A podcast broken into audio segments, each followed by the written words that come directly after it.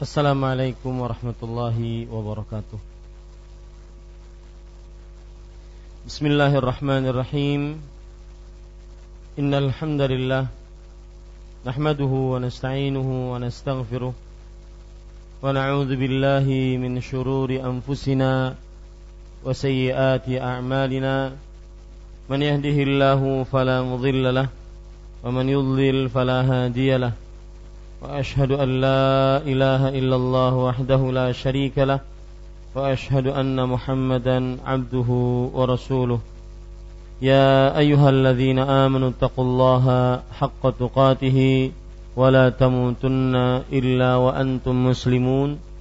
يا أيها الناس اتقوا ربكم الذي خلقكم من نفس واحدة وخلق منها زوجها وبث منهما رجالا كثيرا ونساء واتقوا الله الذي تساءلون به والأرحام إن الله كان عليكم رقيبا يا أيها الذين آمنوا اتقوا الله وقولوا قولا سديدا يصلح لكم أعمالكم ويغفر لكم ذنوبكم ومن يطع الله ورسوله فقد فاز فوزا عظيما. أما بعد فإن أصدق الحديث كتاب الله وأحسن الهدي هدي محمد صلى الله عليه وعلى آله وسلم وشر الأمور محدثاتها وكل محدثة بدعة وكل بدعة ضلالة وكل ضلالة في النار. Alhamdulillah kita bersyukur pada Allah Subhanahu wa taala pada malam ini malam Rabu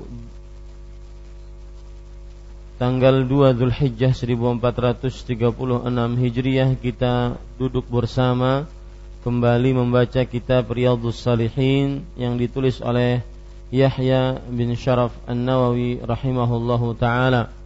Salawat dan salam semoga selalu Allah berikan kepada Nabi kita Muhammad sallallahu alaihi wa ala alihi wasallam pada keluarga beliau, para sahabat serta orang-orang yang mengikuti beliau sampai hari kiamat kelak. Dengan nama-nama Allah yang husna dan sifat-sifat yang ulia, kita berdoa, Allahumma inna nas'aluka ilman nafi'an wa rizqan tayyiban wa amalan mutaqabbala. Wahai Allah, sesungguhnya kami mohon kepada Engkau ilmu yang bermanfaat, rezeki yang baik dan amal yang diterima. Amin ya rabbal alamin. Bapak Ibu saudara-saudari yang dimuliakan oleh Allah Subhanahu wa taala, masih kita membicarakan kitabul libas, ba kitab pakaian, babu istihbabi ats-tsaubil abyad. Bab anjuran untuk memakai pakaian putih. Hadis yang ke-783 wa an Abi Rimsata Rifa'ata At-Taimi radhiyallahu anhu qala ra'aitu Rasulullah sallallahu alaihi wa ala alihi wasallam wa alaihi thawbani akhdaran. Rawahu Abu Dawud wa Tirmidzi bi isnadin sahih. Dari Abu Rimsah Rifa'ah At-Taimi radhiyallahu anhu qala Aku pernah melihat Rasulullah sallallahu alaihi wasallam beliau memakai dua kain yang berwarna hijau. Hadis riwayat Abu Daud, Tirmidzi dan dengan sanad yang sahih. Bapak Ibu, saudara-saudari yang dimuliakan oleh Allah, poin pertama dari hadis ini yaitu Abu Rimsah Rifa'ah At-Taimi radhiyallahu anhu. Saya ingin sedikit menyinggung tentang kunyah. Seorang ketika berkenalan maka salah satu adab yang patut dilakukan oleh seorang muslim tatkala berkenalan adalah mengucapkan nama. Mengucapkan nama ataupun menulis nama adalah menulis namanya dibandingkan dia menyebutkan kunyahnya atau menulis kunyahnya. Hal ini kenapa? Karena sebenarnya yang diminta dari tatkala berkenalan adalah nama seseorang, bukan kunyahnya. Dan yang kedua, sebabnya karena kunyah itu adalah semacam ada pengagungan diri di dalamnya. Ya, ketika kita menyebutkan namamu siapa, kemudian dia menjawab Abu Fulan. Misalkan saya Abu Abdullah, Abu Abdullah. Maka ini seakan-akan ada semacam merasa kesombongan di dalam diri. Akan tetapi sebutkan nama, ya nama Kemudian baru nanti kalau ditanya kunyahnya siapa, maka disebutkan Abu Fulan. Di dalam penulisan, di dalam pe, uh, pendataan diri, di dalam berkenalan dengan orang semestinya seperti ini. Ya, semestinya seperti ini. Kecuali mungkin kalau seandainya seseorang sudah dikenal dengan kunyahnya. Lebih dikenal daripada namanya ya maka dia mengucapkan nama tersebut eh mengucapkan kunyah tersebut karena dia lebih dikenal dengan namanya. Atau eh, dengan kunyahnya maksud saya atau dengan gelarnya. Ya. Ini seperti Abu Hurairah seperti Abu Bakar. Beliau terkenal dengan kunyahnya. Bahkan namanya hilang atau namanya tenggelam terkenal dengan kunyahnya. Maka pada saat itu dia boleh tatkala berkenalan menyebutkan kunyahnya. Ini sedikit berkenaan dengan kunyah dan nama. dan kunyah adalah merupakan sunnah Rasul Shallallahu Alaihi Wasallam, bukan adat orang Arab. Kunyah adalah merupakan sunnah Rasul Shallallahu Alaihi Wasallam dan bukan adat orang Arab. Sebagaimana Nabi Muhammad Shallallahu Alaihi Wasallam memberikan beberapa kunyah kepada beberapa sahabatnya di antaranya kepada Aisyah radhiyallahu anha ketika itu Aisyah radhiyallahu anha membawa seorang bayi yang merupakan keponakannya. Kemudian Aisyah radhiyallahu anha minta bayi tersebut dinamai oleh Rasulullah sallallahu alaihi wasallam. Kemudian setelah itu Nabi Muhammad sallallahu alaihi wasallam mengatakan samaituhu Abdullah wa anti ummu Abdillah. Aku namakan bayi ini dengan Abdullah dan engkau adalah ummu Abdillah. Ini menunjukkan bahwa kunyah merupakan sunnah Nabi Muhammad Shallallahu Alaihi Wasallam. Ini sekali lagi, kalau kita berkenalan maka ucapkan nama siapa? Siapa namanya mas? Nama saya Ahmad Zainuddin. Baru setelah itu di, kalau ditanya kunyahnya apa? Abu Abdullah. Ya. Beda dengan tatkala kita memanggil seseorang. Memanggil seseorang biasanya dengan kunyah untuk menghormatinya. Wahai Abu Fulan, wahai Abu Fulan. Ya. Ini, ini jadi dibedakan. Tatkala berkenalan, tatkala menulis identitas, memperkenalkan diri, maka berkenalan dengan nama aslinya. Ya, tidak terlalu perlu untuk berkenalan dengan kunyahnya. Kecuali tadi yang saya katakan, kalau dia sudah apa? terkenal, dikenal dengan kunyah tersebut. Abu Rimsah Rifa'ah At-Taimi radhiyallahu anhu berkata, Aku pernah melihat Rasulullah sallallahu alaihi wasallam dan beliau dalam keadaan memakai dua kain yang hijau atau dua jubah yang hijau. Sauban akhdaran. Saub artinya adalah bisa dikatakan dengan jubah. Akhdaran yaitu yang hijau. Hadis riwayat Imam Abu Daud Tirmidzi dengan sanad yang sahih. Hadisnya tidak ada keraguan di dalamnya hadisnya adalah hadis yang yang sahih.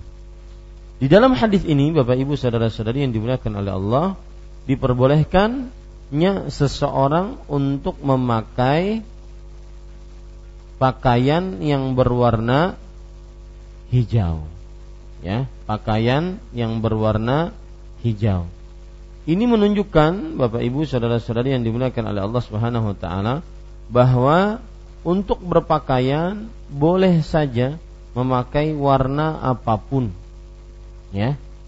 yaitu baik itu dia putih, hitam, kemudian hijau, kuning, kemudian merah, ya, kecuali merah yang sudah kita sebut merah yang benar-benar polos merah, tidak ada corak dan motif selain itu.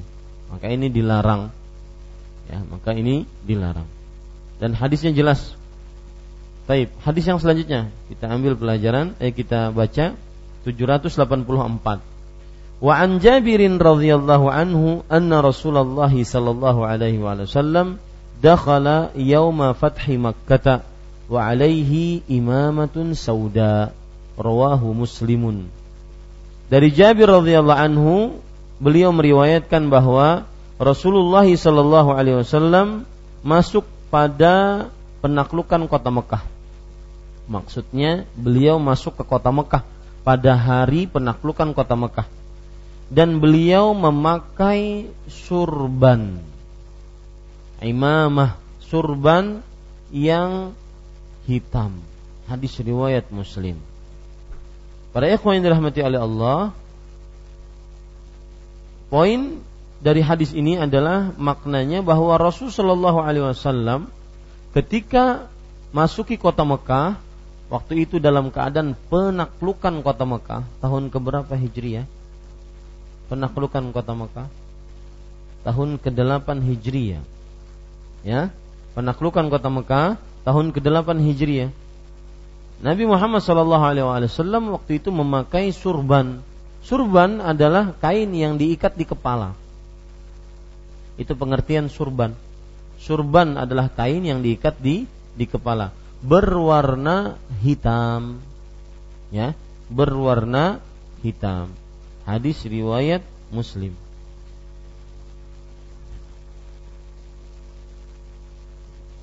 Di dalam hadis ini terdapat pelajaran yaitu diperbolehkan memakai pakaian yang berwarna hitam. Diperbolehkan memakai pakaian yang berwarna hitam. Dan timbul pertanyaan, apakah pakaian yang dimaksud yang berwarna hitam diperbolehkan hanya pada surban atau juga baju, gamis, celana atau yang semisalnya? Karena belum ada riwayat Nabi Muhammad Sallallahu Alaihi Wasallam memakai pakaian berwarna hitam kecuali untuk surban, ya, kecuali untuk surban. Wallahu alam, Bapak Ibu saudara-saudari yang dimuliakan oleh Allah Subhanahu wa taala, bahwa diperbolehkan bagaimanapun seseorang memakai pakaian dengan warna hitam, baik itu surban atau yang selainnya. Baik itu surban atau yang selainnya. Di antara yang difatwakan oleh para ulama di antaranya adalah baju boleh memakai hitam. Atau juga shimar. Shimar itu artinya adalah e, surban yang diletakkan di atas kepala tanpa diikat. Itu namanya shimar. Boleh juga memakai hitam. Ya. Sekarang lagi model di Masjid Imam Syafi'i para imam memakai surban. Kedinginan mungkin di pagi hari. Ya. Ini Bapak Ibu saudara-saudari yang dimuliakan oleh Allah Subhanahu wa taala. Kemudian para ikhwan yang dirahmati oleh Allah, di dalam hadis ini juga terdapat dalil pelajaran selanjutnya ini bolehnya memakai surban.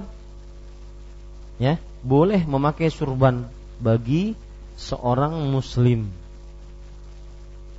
Boleh memakai surban bagi seorang muslim. Kemudian pelajaran selanjutnya, surban Rasulullah Shallallahu Alaihi Wasallam nanti kita akan baca hadisnya mempunyai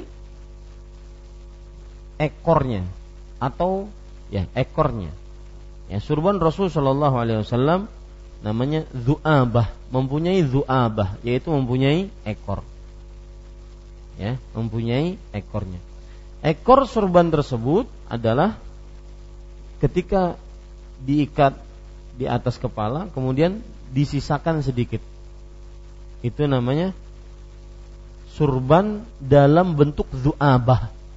Surban dalam bentuk apa? zu'abah. Ada surban yang tidak memakai ekor atau tidak ada ekornya.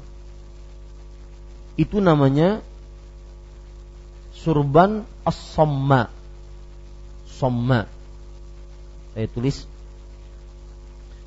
Yang pertama, surban ada yang mempunyai ekornya. Ini disebut dengan zu'abah.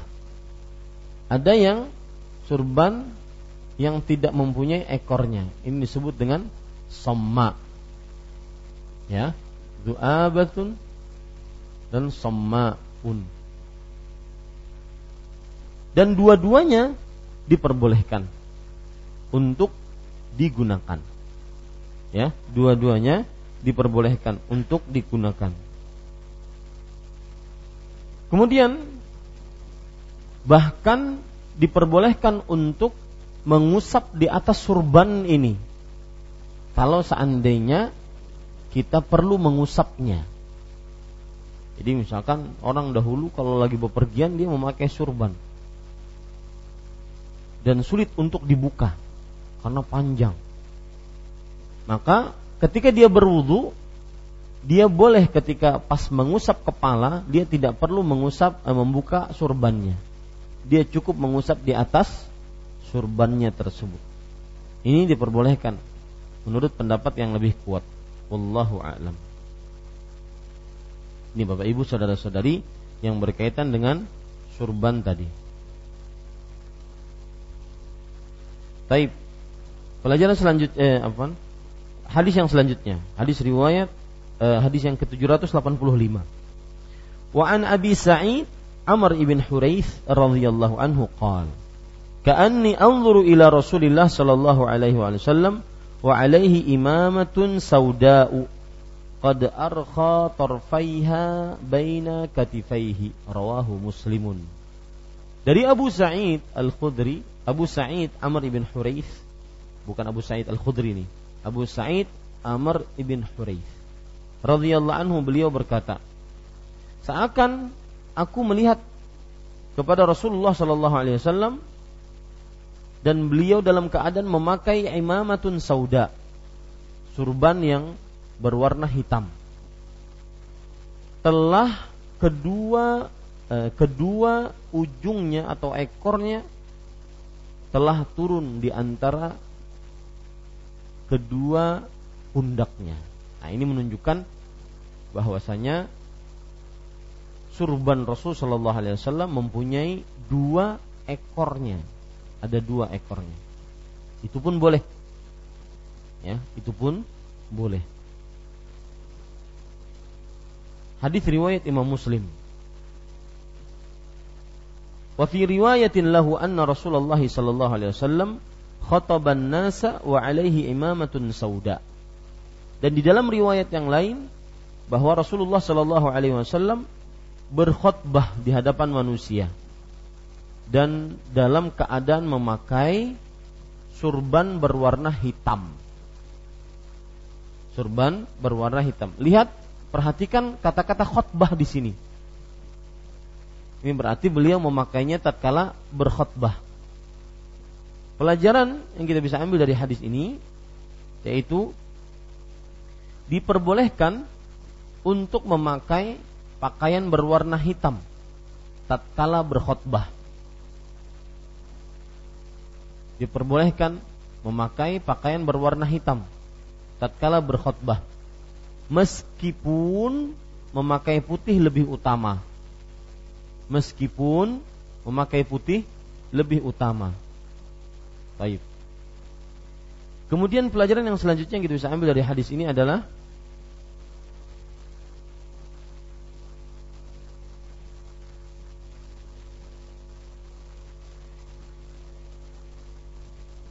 bukan selalu berkhutbah dengan memakai pakaian atau surban hitam. Saya ulangi, bukan sunnah selalu tatkala berkhutbah memakai pakaian ataupun surban yang berwarna hitam. Itu bukan sunnah Nabi Muhammad Sallallahu Alaihi Wasallam. Jadi boleh sesekali, tetapi kalau dijadikan itu sebagai kebiasaan, apalagi dilazimkan, maka ini tidak diperbolehkan. Karena tidak ada nas dalil yang tegas dari ayat Al-Qur'an ataupun hadis Rasul sallallahu alaihi wasallam yang menyebutkan tentang sangat dilazimkan untuk memakai pakaian atau surban yang hitam tatkala khutbah. Ini tidak ada. Sesekali tidak mengapa. Meskipun sebagaimana yang sudah kita sebutkan bahwa yang berwarna putih lebih lebih apa? Lebih utama. Taib. Kemudian Bapak Ibu saudara-saudari yang dimuliakan oleh Allah Subhanahu wa taala. Di dalam hadis ini juga terdapat pelajaran yaitu salah satu bentuk surban adalah mempunyai ekor. Salah satu bentuk surban adalah mempunyai ekor.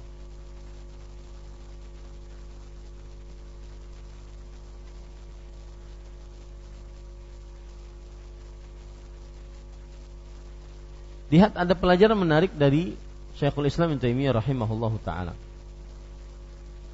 Syekhul Islam ini ulama abad ke-8 Hijriah. Dan pelajaran ini dijelaskan oleh Imam Ibnu Qayyim rahimahullah, murid beliau. Jadi sang murid menceritakan tentang gurunya. Saya bacakan disebutkan di dalam kitab Zadul Ma'ad. Wa kana syekhuna Abu Abbas Ibnu Taimiyah qaddasallahu ruhahu fil jannah. Artinya dan syekh kami Abu Abbas bin Taimiyah semoga Allah Subhanahu wa taala mensucikan roh beliau di dalam surga. Yadhkuru fi sababi dhu'abati syai'an badi'an menyebutkan kenapa surban Rasul Shallallahu Alaihi Wasallam mempunyai ekor dengan sebuah jawaban yang menarik. Wahwa anna Nabi sallallahu alaihi wasallam innama takhadha sabihatal manam alladhi ra'ahu fil Madinah. Bahwa Nabi Muhammad sallallahu alaihi wasallam memakai surban yang mempunyai ekor, beliau memakainya di pagi hari tatkala malam harinya beliau bermimpi di kota Madinah. Lama ra'a Rabbul Izzati tabaraka wa ta'ala. Ketika beliau bermimpi melihat Allah Subhanahu wa ta'ala. Bermimpi. Faqala, "Ya Muhammad, fima yakhtasimul mala'ul a'la?" Lalu Allah Subhanahu wa taala berfirman dalam mimpi tersebut, "Wahai Muhammad sallallahu alaihi wasallam, para malaikat itu berselisih pendapat dalam perkara apa? Kemudian Nabi Muhammad Shallallahu Alaihi Wasallam menjawab, la adri, aku nggak tahu. Fawadaa yadahu baina katifai, fa'alimat ma baina sama, fa'alim fa'alim tu ma baina sama wal ard. Maka Allah Subhanahu wa taala meletakkan tangannya di antara dua pundak Rasulullah sallallahu alaihi wasallam maka aku pun mengetahui apa yang ada di langit dan di bumi. Al-hadis. Wahwa fit Tirmidzi. Dan hadis tersebut yang tadi diriwayatkan oleh Imam Tirmidzi. Wa su'ila anhu al-Bukhari faqala sahih. Imam Bukhari rahimahullah ditanya tentang hadis ini, beliau mengatakan hadis itu sahih. Qala famin tilkal hal arkhadhu abata baina katifaihi Semenjak itu Rasul Shallallahu Alaihi Wasallam menjulurkan ekor surbannya di antara dua pundaknya. Wahada minal ilm alladhi tunkiru alsinatul nas alsinatul juhal wa qulubuhum. Walam ara hadhil faidata fi isbati dhu'abah li ghairihi. Artinya dan ini ilmu diingkari oleh sebagian orang yang bodoh ya dan aku tidak pernah kata Imam Nuqayyim melihat faidah ini disebutkan oleh seseorang kecuali oleh Imam Ibnu Taimiyah rahimahullah taala. Jadi sebab kenapa Rasulullah Wasallam memakai surban? Coba di dalam ada surban enggak? Saya ingin mencontohkan. Ya. Kenapa sebab Rasulullah Wasallam memanjangkan surbannya di antara kedua apa? Kedua e, pundak beliau. Jadi di, di belakang, ya.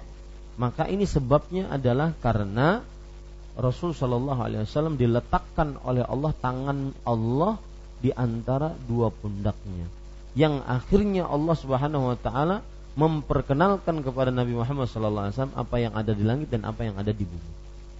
Baik. Dari cerita ini kita ambil pelajaran kapan Rasul Shallallahu Alaihi Wasallam mulai memanjangkan surbannya dan memanjangkan ujung surbannya itu di antara dua pundaknya semenjak beliau apa tadi bermimpi tadi. Ya, kita ambil pelajaran seperti itu. Ya, semenjak beliau bermimpi tadi. Baik. Disebutkan di sini saya bacakan perkataan yang menarik dari uh, Syekh Salim hafizahullah taala.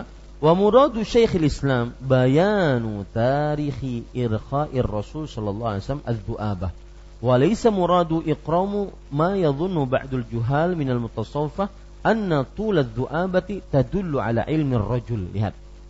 Maksud Syekhul Islam menceritakan itu adalah kapan terjadinya Rasul Shallallahu Alaihi Wasallam memanjangkan surbannya? Kapan? Tatkala beliau setelah bermimpi.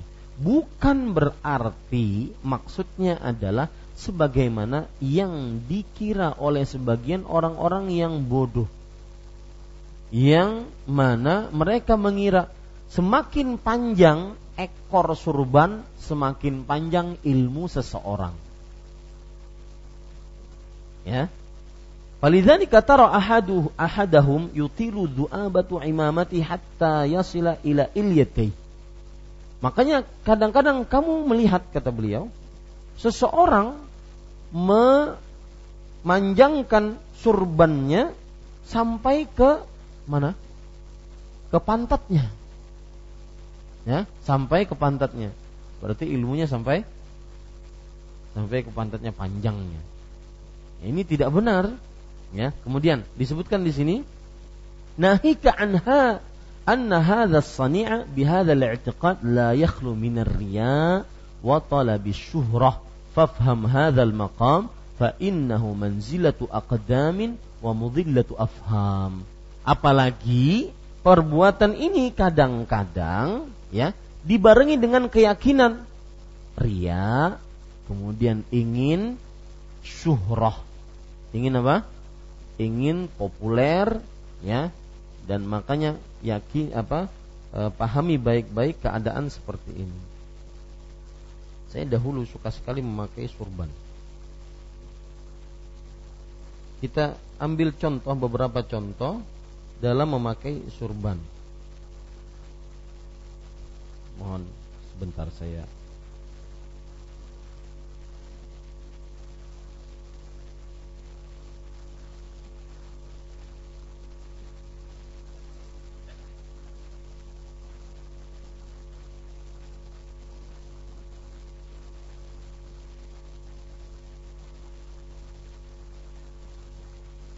Ya.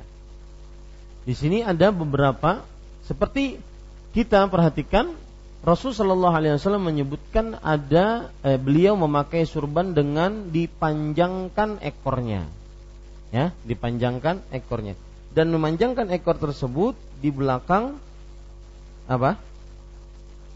Di belakang eh, kedua bah, kedua bahunya, ya.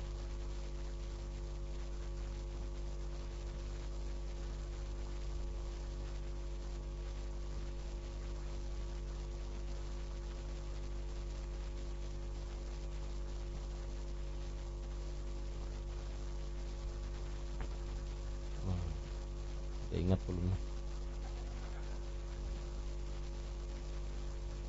biasanya di depan cermin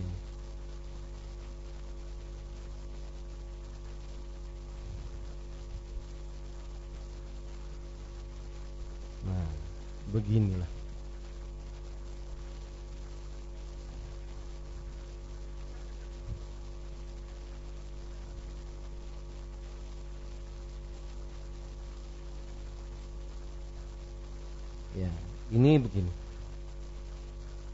Ya. Seperti itu.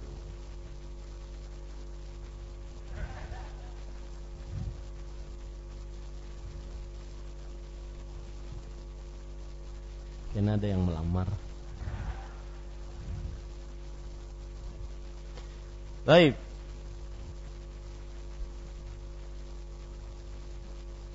Kita lanjutkan Bapak Ibu saudara-saudari yang dimuliakan oleh Allah Subhanahu wa taala. Ada surban tadi yang disebut dengan somma yang tidak mempunyai mempunyai e, ekor. Ini boleh juga, dua-duanya boleh. Ya, dua-duanya diperbolehkan. Baik, kita lanjutkan hadis yang ke 786. Wa an Aisyah radhiyallahu anha qalat kuffina Rasulullah sallallahu alaihi wasallam fi thalathati athwabin bidhin suhuliyatin min qursufin laisa laha fiha qamisun wala imamatun muttafaqun alaih dari Aisyah radhiyallahu anha beliau berkata Rasulullah sallallahu alaihi wasallam dikafankan dalam tiga kain putih suhuliyah suhuliyah adalah thiabun tunsabu ila suhul yaitu pakaian atau kain yang dinisbatkan kepada buatan tenunan sebuah e, desa di Yaman. Sebuah desa di Yaman. Itu namanya Suhuliyah. Ya. Sebuah desa di Yaman. Min kursuf. Kursuf adalah dari katun. Jadi kainnya itu dari da, dari desa Suhul terbuat uh, Eh, terbuat dari katun. Baik. Kemudian laisa fiha qamisun wala imamah. Tidak ada komis yaitu gamis ya pakaian seperti ini. Atau bisa juga komis itu artinya adalah pakaian yang bapak-bapak pakai sekarang. Baju koko. Tapi komis kebanyakan baju yang seperti ini. Dan biasanya dahulu tidak ada ini. Ya. Biasanya cuma terbuka. Saya teringat Syekh Abdul Muhsin Abad Hafizahullah. Beliau mengatakan pakaian yang paling saya suka komis dan itu juga pakaian yang disukai oleh Rasul Sallallahu Alaihi Wasallam. Dan mudah pakaiannya. Tinggal pakai. Ya tinggal apa namanya? Tinggal puruk. Ya tinggal memasang. Makanya saya jarang terus terang saya jarang pakai apa pakai sarung. Padahal nyunahnya itu pakai sarung di Indonesia. Ya Iya betul, nyunahnya pakai sarung di Indonesia. Karena di Indonesia orang kebanyakan memakai sarung. Itu kebiasaan orang di Indonesia.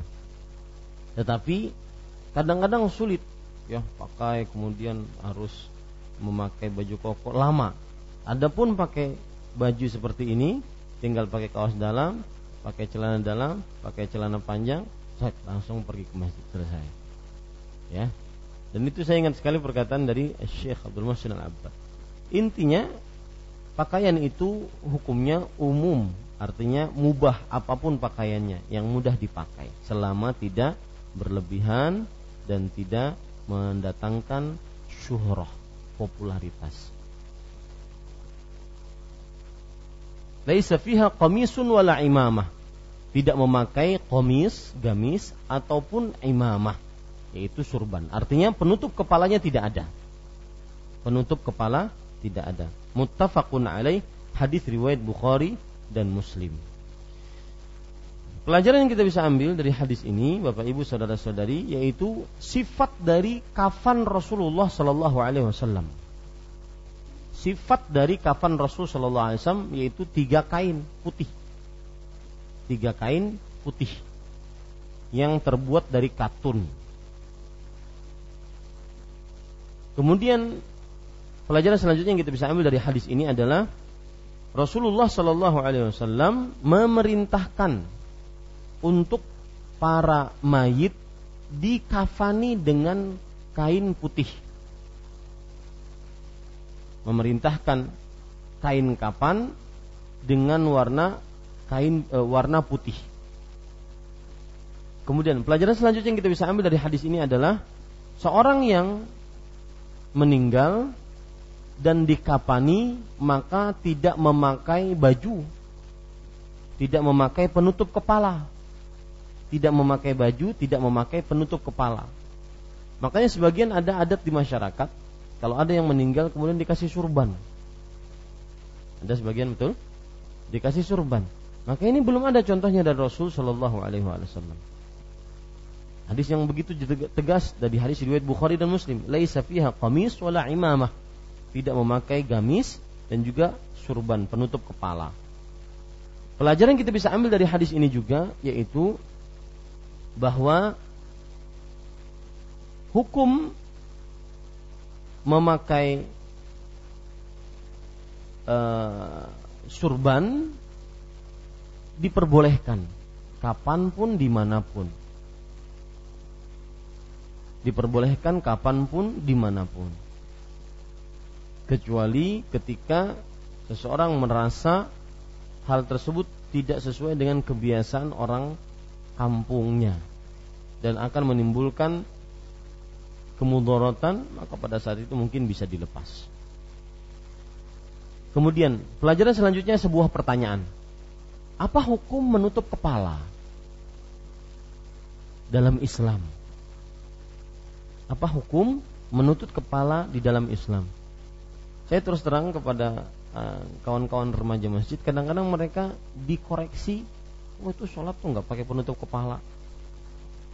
Sebagian remaja masjid kita, sholat tuh nggak pakai penutup kepala oleh kaum kaum tuha. Ya, maka apa hukumnya secara dalil syar'i? Maka jawabannya Bapak Ibu saudara-saudari yang dimuliakan oleh Allah, tidak ada dalil sahih, jelas, rinci yang menunjukkan wajib menutup kepala tatkala sholat. Tidak ada. Lalu Ustaz bagaimana? Berarti boleh membuka kepala tatkala sholat. Nah, tidak ada dalil yang menyunahkan, apalagi sampai mewajibkan untuk menutup kepala. Lalu Ustaz, kenapa kita menutup kepala? Maka jawabannya ada ayat Allah Subhanahu wa taala yang berbunyi, "Ya bani Adam, khudhu zinatakum 'inda kulli masjid." Wahai anak Adam, ambillah perhiasan kalian yaitu berpakaianlah yang baik. Setiap kali pergi kalian pergi ke masjid. Ya, silakan azan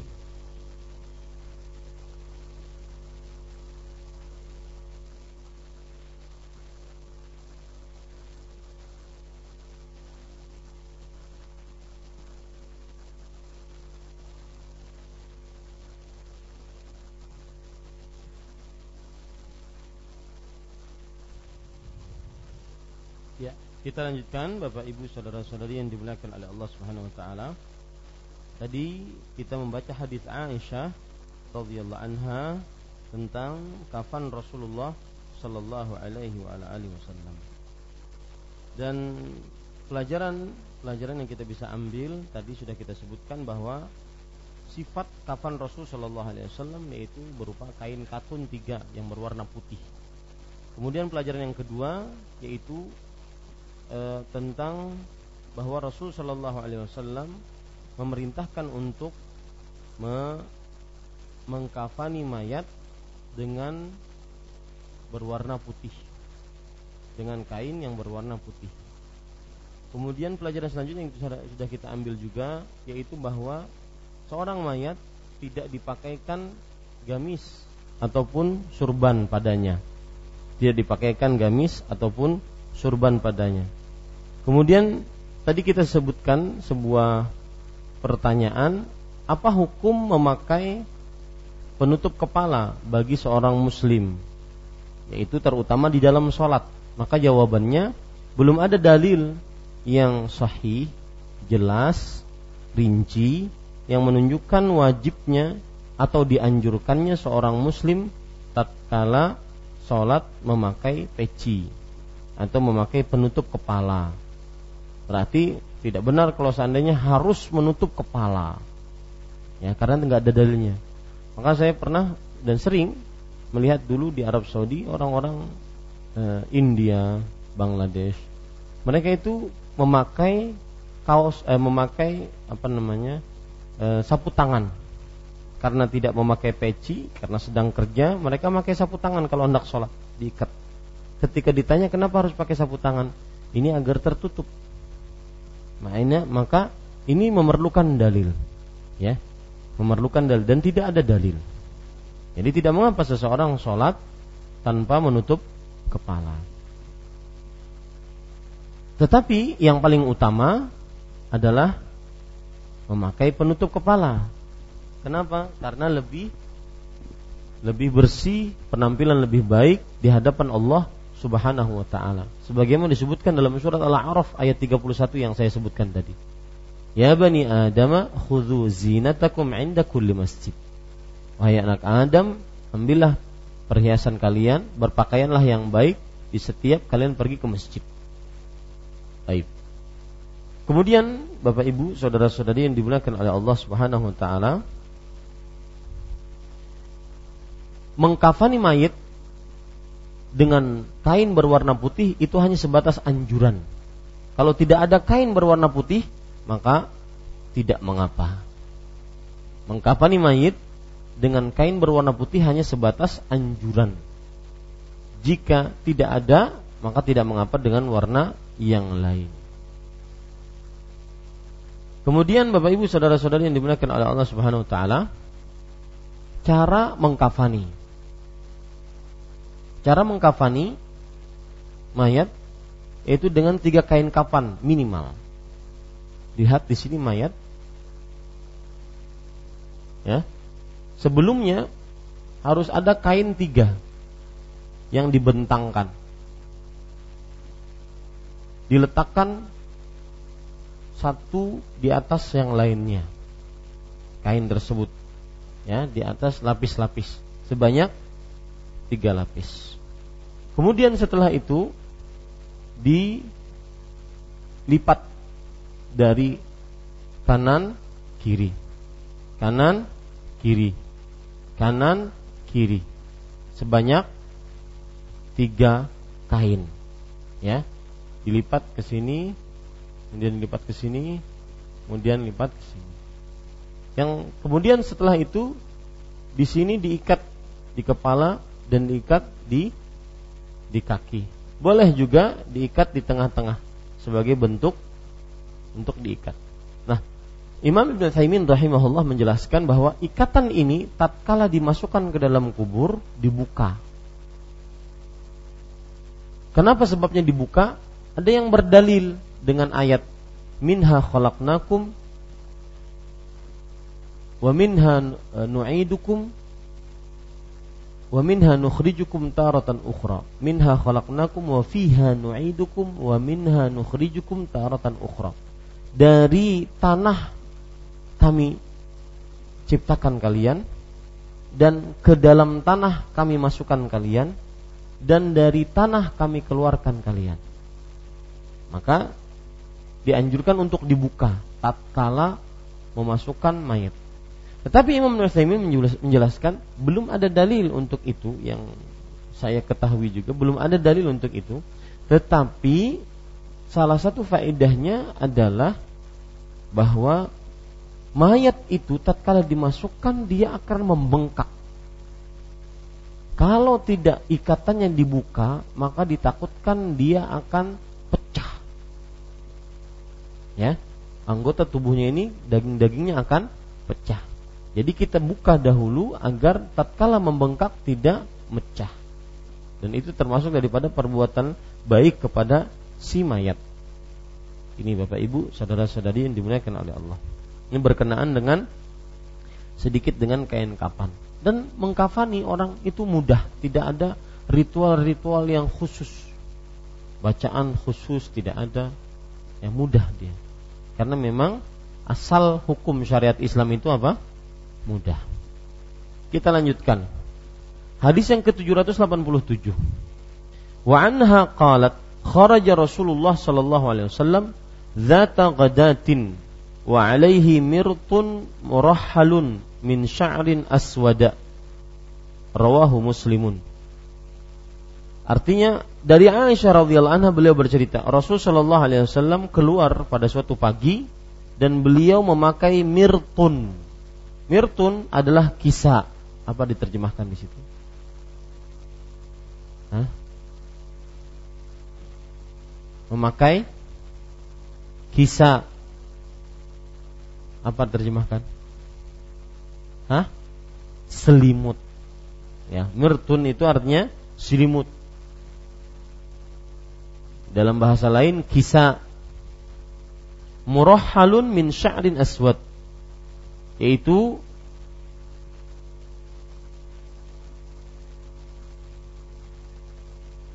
yang tergambarkan dari onta dari e, rambut onta atau dari apa? Pelana onta ya ini Bapak Ibu saudara-saudari yang dimuliakan oleh Allah Subhanahu wa taala. Kalau saya baca di sini al-murahhal bil ha al-muhmalah huwa alladhi fihi suratu rihalil ibil wahiyal akwar. Bapak Ibu saudara-saudari yang dimuliakan oleh Allah Subhanahu wa taala, maksudnya di sini adalah Rasul Shallallahu alaihi wasallam pada suatu pagi beliau keluar dengan memakai selimut dari pelana onta. Selimut yang tergambar dari pelana onta. Nah, itu seperti itu maknanya. Baik, pelajaran yang kita bisa ambil dari hadis ini, hadisnya sahih tidak ada keraguan di dalamnya, itu diperbolehkan memakai kain putih kain hitam tanpa harus ada kesempatan-kesempatan tertentu.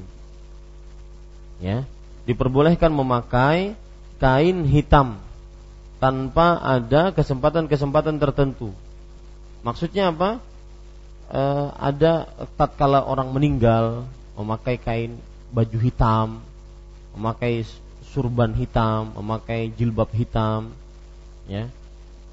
Karena di sini disebutkan Rasul Wasallam keluar pada waktu pagi dan beliau memakai selimut dari pelana yang terbuat dari wol berwarna hitam, ya, terbuat dari wol berwarna hitam atau rambut berwarna hitam. Nah, di sini menunjukkan bahwasanya beliau kapan saja boleh memakai warna hitam, jangan dikhususkan tatkala orang orang meninggal. Ini Bapak Ibu saudara-saudari yang dimuliakan oleh Allah Subhanahu wa taala. Uh,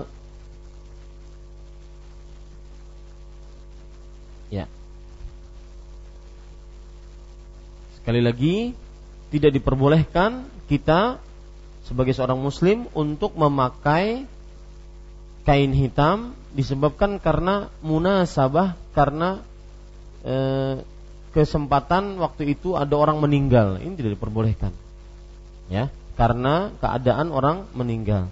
Dan itu menyerupakan diri dengan orang-orang kafir. Menyerupakan diri orang dengan orang-orang kafir.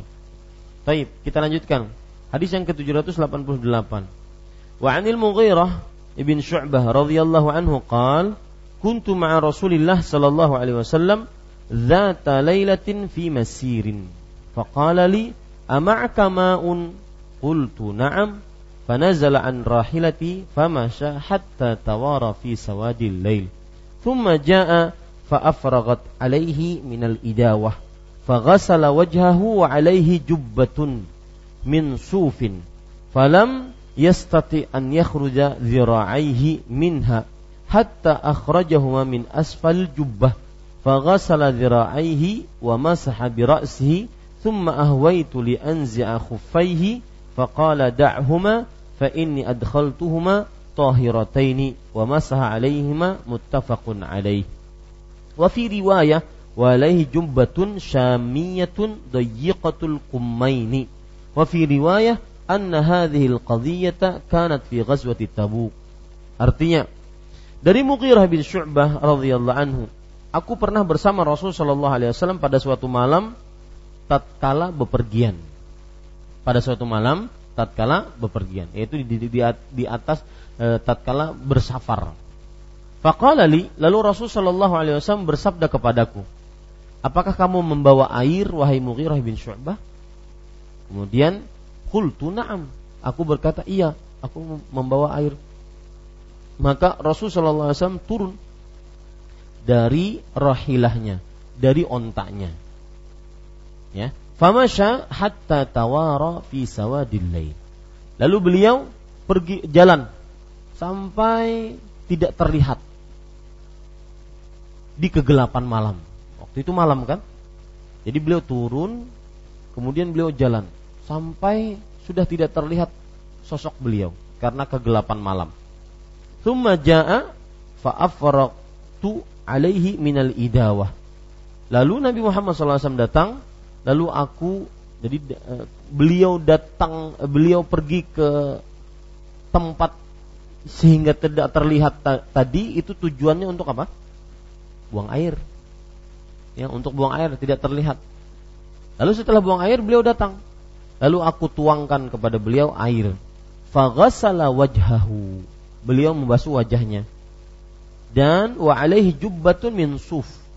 Beliau memakai jubah yang terbuat dari kain wol. Ya. Falam yastati' an yakh an yukhrija dhira'aihi karena dia kain wol, beliau tidak bisa mengeluarkan tangannya, ya, mengeluarkan tangannya dari jubah tersebut. Sampai akhirnya beliau keluarkan akhrajahuma min asfalil jubbah. Beliau keluarkan dari asfal itu bawah, bawah jubah. Karena nggak bisa keluar begini, maka beliau keluarkan dari dari bawah. Nah ini para ikhwas sekalian. Faghasala dhira'aihi, maka beliau membasuh tangannya wa masaha birasi. Kemudian beliau mengusap kepalanya. Summa berwudu, beliau berwudu, membasuh muka, kemudian ingin membasuh tangan nggak bisa karena memakai apa? Jubah yang terbuat dari dari wol. Maka karena nggak bisa keluar tangannya, beliau keluarkan dari bawah. Baru beliau basuh tangannya, berwudu, kemudian setelah beliau mengusap kepalanya. Thumma ahwaitu li anzi'a khuffai. Lalu aku turun ahwa itu itu begini. Ya, menunduk kepalanya sambil menjulurkan tangan. Menunduk sambil menjulurkan tangan. Ya. Artinya ingin apa? Ingin melepaskan kedua sepatu Rasul sallallahu alaihi wasallam agar bisa dibasuh kakinya. Nah, itu maksudnya. Kemudian Nabi Muhammad SAW ternyata mengatakan, Da'huma, biarkan wahai Mughirah. Biarkan dua sepatu tersebut Sesungguhnya fa inni sesungguhnya aku adkhaltuhuma memasukkan keduanya tahiratain dalam keadaan suci. Artinya Nabi Muhammad sallallahu alaihi wasallam sebelum memakai sepatu beliau berwudu dulu. Baru setelah itu beliau pakai sepatu. Eh, ini maksud bahwa aku memasukkan sepatu tersebut dalam keadaan kedua kakiku suci. Ya, wa masaha alaihima. Maka Rasulullah SAW pun mengusapnya. Mengusapnya di begini. Ini tata cara mengusap di atas sepatu atau khuf atau di atas dua kaos kaki. Ya. Seperti ini. Ini dua tangan dibasahi, kemudian setelah itu diletakkan begini, kemudian kita jalankan sudah. Ya. Sudah seperti itu. Ustaz kalau satu-satu bagaimana Ustaz? Ya, satu begini, satu begini. Karena kalau dua parutnya keganalan kali. ya. Maka jawabannya tidak mengapa, tetapi dalam hadis riwayat Imam Abu Daud sekaligus dua-duanya. Ya. Dua-duanya sekaligus secara bersamaan. Nah, begitu bain-bai orang Banjar. Ya, itu cara mengusap dua khuf atau di atas dua e, kaos kaki. Berapa kali? Sekali saja. Ya, sekali saja. Taib. Kalau seandainya sudah mengusap meskipun bekasnya di sepatu atau kaos kaki sedikit, Ustaz, bininya kada basah saya, ulangi boleh lah. Ya enggak perlu. Yang penting terusap Ya. Taib. Wa fi riwayah hadis riwayat Bukhari dan Muslim. Di dalam riwayat yang lain dan beliau memakai jubah syamiyah. Jubah berasal dari negeri Syam. Libanon, Syria, Yordania, Palestina itu Syam. Dayyiqatul kumain. Bapak silahkan lihat ya orang-orang Libanon, Syria, Yordania itu memakai jubahnya seperti itu. Dia eh, kum, ini kum namanya pak. Ya, ini namanya kum. Apa kalau bahasa kita? Hah? Lengan baju. Ya. Nah, ini lengan bajunya itu biasanya orang Syam itu kecil. Makanya susah Rasulullah SAW untuk mengeluarkannya, akhirnya nggak bisa, tidak bisa membasuhnya, ya, secara menyeluruh, nggak bisa membasuh sampai sini. Tetapi beliau hanya coba sampai sini karena e, dia kecil, makanya beliau tadi apa? Keluarkan dari bawah, kemudian beliau basuh. Ya, ini bapak ibu saudara-saudari yang dimuliakan oleh Allah. Dayiqatul kummain yaitu beliau memakai jubah dari negeri Syam yang kecil lengannya, lengan bajunya. Baik. Dalam riwayat yang lain, anna hadhil qissat eh, al-qadhiyata kanat fi ghazwati Tabuk. Bahwa kejadian ini terjadi pada peperangan Tabuk. Nah, ini tambahan-tambahan riwayat. Ya, tambahan-tambahan riwayat. Baik. Bisa dipahami hadisnya? Ya. Jadi ceritanya uh, Rasulullah SAW bersama Mughirah bin Syu'bah pada suatu malam bepergian dan sudah kita tahu itu dalam peperangan Tabuk. Kemudian Rasulullah SAW ingin buang air. Lalu setelah itu beliau pergi ke tempat yang jauh, jauh dari pandangan manusia, tidak terlihat lagi sosok beliau. Kemudian setelah itu beliau buang air, beristinja. Setelah beristinja beliau datang lagi berwudu. Ya, berwudu. Nah, nanti dapat terdapat pelajaran di sini. Salah satu pelajarannya adalah dianjurkan seseorang untuk selalu menjaga wudhu. Di sini tidak diriwayatkan Rasulullah SAW ingin sholat. Ya, semestinya seseorang selalu menjaga wudhunya. Nah, kemudian setelah itu, ketika beliau berwudhu, membasuh wajah, kemudian ingin membasuh tangan, karena lengannya ini bukaannya kecil, maka lengan Rasulullah SAW tidak bisa keluar. Akhirnya beliau keluarkan dari bawah, kemudian beliau basuh. Sedetil itu Kak Ustaz, untuk apa diceritakan? Menunjukkan bahwa memang Mughirah melihat kejadian. Semakin detil dalam periwayatan hadis, semakin bernilai.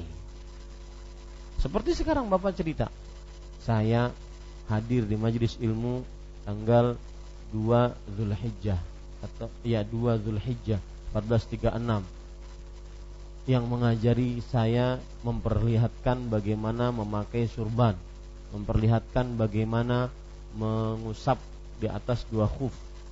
Nah, ini benar-benar terlihat bahwasanya dia memang hadir di majelis itu. Semakin teliti dalam periwayatan hadis, semakin dia bernilai. Nah, kemudian pada ikhwas sekalian, lalu Mughirah bin Syu'bah radhiyallahu anhu ingin me mengambil atau melepaskan kedua sepatu Rasulullah SAW. Maka kata Rasulullah SAW, biarkan dia. Sesungguhnya aku memasukkan kedua sepatu tersebut dalam keadaan kedua kakiku suci. Suci di sini maksudnya apa? Sebelum beliau memakai sepatu, beliau berwudu seperti biasa. Sebelum beliau safar, beliau berwudu seperti biasa. Ini yang disebut dengan nantinya kita akan jelaskan mengusap di atas khuf. Khuf itu apa? Sepatu. Sepatu yang menutupi kedua mata kaki. Ya, ini para ikhwan dirahmati oleh Allah Subhanahu wa taala. Baik. Kita ambil pelajaran yang bisa kita ambil dari hadis ini. Yang pertama yaitu adab tatkala ingin buang hajat di apa? Lap, tempat terbuka. Yaitu mencari tempat yang tidak terlihat oleh mata manusia. Adab tatkala buang hajat di tempat terbuka adalah mencari tempat yang tidak terlihat oleh mata manusia.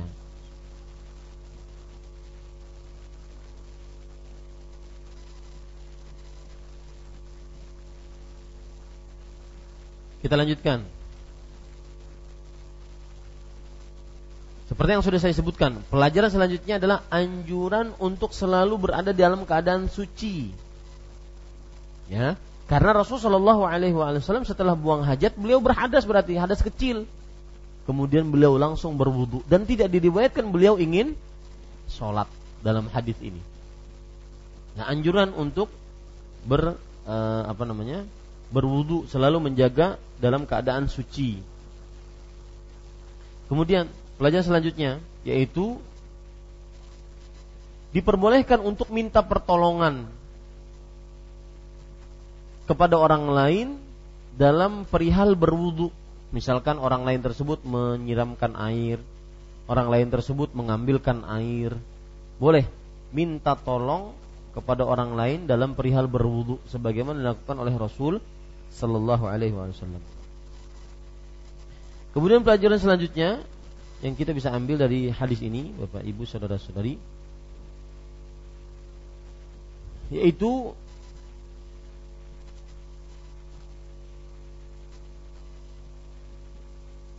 diperbolehkan memakai pakaian orang-orang kafir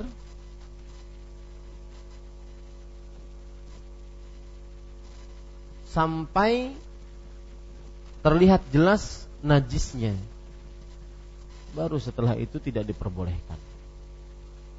Jadi di sini disebutkan bahwa jubah syamiyah itu adalah jubah yang biasa dipakai oleh orang-orang Romawi. Orang-orang Nasrani, Romawi. Ya. Maka diperbolehkan memakai pakaian yang dipakai oleh orang kafir, bukan pakaian khusus loh ya. Pakaian yang dipakai oleh orang kafir. Selama tidak terlihat jelas najis yang ada pada pakaian tersebut. Ini misalkan Bapak, ada orang seorang muslim diberi pakaian oleh orang kafir bekas bekas pakaian mereka. Boleh dipakai. Selama itu bukan pakaian khusus orang kafir atau pakaian yang terlihat najisnya. Ini Bapak Ibu saudara-saudari yang dimuliakan oleh Allah. Kemudian pelajaran selanjutnya, ya rahmatullah. Hadis ini merupakan bantahan bahwa mengusap di atas khuf hukumnya terhapus dengan ayat wudhu.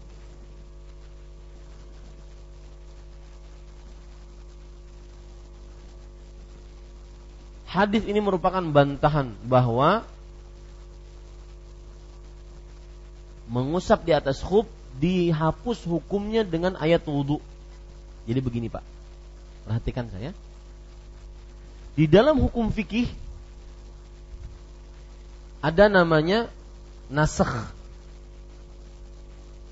Ada namanya mansuh. Nasakh itu artinya adalah hukum yang dihapus. Eh apa? E, hukum yang menghapus. Mansuh artinya hukum yang dihapus, hukumnya yang dihapus. Seperti misalkan dalam permasalahan ada mengusap di atas dua khuf ada berwudu. Sebelumnya saya jelaskan dulu. Dalam Islam diperbolehkan orang kalau seandainya dia memakai sepatu atau memakai kaos kaki, dia berwudu, sulit untuknya membuka sepatu, membuka kaos kaki, maka dia boleh hanya dengan mengusap. Ini hukumnya, mengusap di atas dua khuf. Ya. Nah, sebagian ulama berpendapat bahwa mengusap di atas dua khuf ini terhapus mansuh ya dengan ayat wudhu. Nah, dengan apa? Dengan ayat wudhu. Artinya nggak ada lagi hukum mengusap di, di atas dua khuf. Nggak ada. Kenapa? Karena terhapus dengan ayat wudhu. Maka hadis ini bantahan tentang pendapat tadi. pendapat tadi mengatakan bahwa hukum mengu, mengu, mengusap di atas dua khuf dihapus dengan berwudu. Hadis ini membantah itu. Kenapa? Karena hadis ini di peperangan Tabuk. Sedangkan wudhu di peperangan Bani Mustaliq.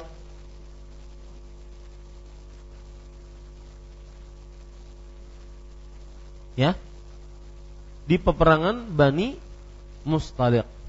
Nah, ayat wudhu di peperangan Bani Mustaliq lebih dahulu dengan daripada apa? Tabuk. Peperangan Bani Mustalik ini lebih dahulu dari peperangan Tabuk. Menurut sejarah sepakat seperti itu. Nah, mustahil kalau seandainya ini dihapus oleh ini. Kenapa? Karena yang duluan mana? Wudhu, baru tabuk, baru mengusap di atas Paham ya ceritanya? Nah begitu. Lihat, saya harus menjelaskan ini dulu, kemudian nasak mansuh, ya begitulah. Kita itu kalau menuntut ilmu banyak pahalanya. Ya. Orang Arab itu nuntut ilmu dia sudah paham bahasa Arab. Saya harus menjelaskan dulu istilah-istilah fikih, baru setelah itu hukum, baru setelah itu ingin yang dituju. Penuh dengan tahapan-tahapan. Dan moga-moga itu adalah salah satu cara kita mendapatkan pahala yang banyak dalam menuntut ilmu. Jadi begitu, bisa dipahami ya. Jadi sekali lagi yang bapak-bapak dan ibu-ibu tulis tadi, hadis ini bantahan bagi yang berpendapat bahwa mengusap di atas dua huf hukumnya terhapus dengan ayat wudhu. Oh, ceritanya bagaimana? Nah, ceritanya tadi. Ada sebagian mengatakan hukum ini dihapus. Siapa yang menghapusnya? Ayat wudhu. Nah, maka kita katakan enggak. Kenapa? Ayat wudhu turun di Bani Mustalik, peperangan Bani Mustalik. Sedangkan ini hadis terjadi ketika peperangan Tabuk. Kalau ini dihapus oleh berwudu, tentunya apa yang terjadi? Semestinya Bani Mustalik lebih terakhir, tetapi yang terjadi Bani Mustalik ini lebih lebih awal daripada perang Tabuk. Ya. Yang namanya menghapuskan otomatis paling terakhir seperti itu. Bisa dipahami Pak ya? Nah, contoh nasakh mansuh juga misalkan. Nah, ini rahmat Allah. Hukum nasakh mansuh itu rahmat Allah. Dahulu awal-awal orang kalau makan sate, makan daging bakar, makan panggang, ikan panggang, ayam panggang, itu habis makan harus berwudu. Harus apa? Berwudu. Kalau ingin sholat nggak bisa langsung, harus berwudu dulu. Karena batal berarti wudhunya. Tetapi akhir perkara Rasul Shallallahu Alaihi Wasallam dalam hadis Jabir, beliau mengatakan, karena akhir amrai Rasulullah Shallallahu Alaihi Wasallam, Allah natawadda min luhum. Kita terakhir hukum dari Rasul Wasallam tidak berwudu kal mimma masat hunar tidak berwudu kalau memakan daging yang kena api. Artinya ya nggak e, sah saja wudhunya tetap wudhunya tidak bah tidak batal. Dan ini hikmah Allah rahmat Allah dalam penciptaan. Bisa dipahami pak ya? Contoh lagi nikah mut'ah. Nikah mut'ah nikah kontrak Asalnya boleh. Kemudian apa? Dihapus. Kemudian dihapus. Nah ini yang contoh-contoh nasakh mansukh. Contoh lagi apa? Ziarah kubur asalnya diharamkan, kemudian dihapus hukumnya menjadi boleh. Nah, itu contoh-contoh dari nasakh mansukh. Dan itu termasuk rahmat Allah dan kuasa Allah bahwasanya Allah lah satu-satunya yang memiliki apa? Hukum dan syariat menunjukkan bahwa Allah yang maha tunggal dalam pensyariatan tidak ada yang berkuasa atas pensyariatan kecuali Allah Subhanahu wa taala. Baik. Kemudian Bapak Ibu saudara-saudari yang dimuliakan oleh Allah Subhanahu wa taala. Termasuk daripada pelajaran yang kita bisa ambil dari hadis ini adalah adab tatkala safar yaitu seseorang dianjurkan untuk tasmir. Apa arti tasmir? Dianjurkan untuk berkawan tatkala safar. Terutama malam hari karena itu banyak gangguan berkawan tatkala safar. Ya. Kemudian kita lanjutkan Bapak Ibu saudara-saudari dimuliakan oleh Allah Subhanahu wa taala dianjurkan untuk menyempurnakan wudhu meskipun safar. Nah.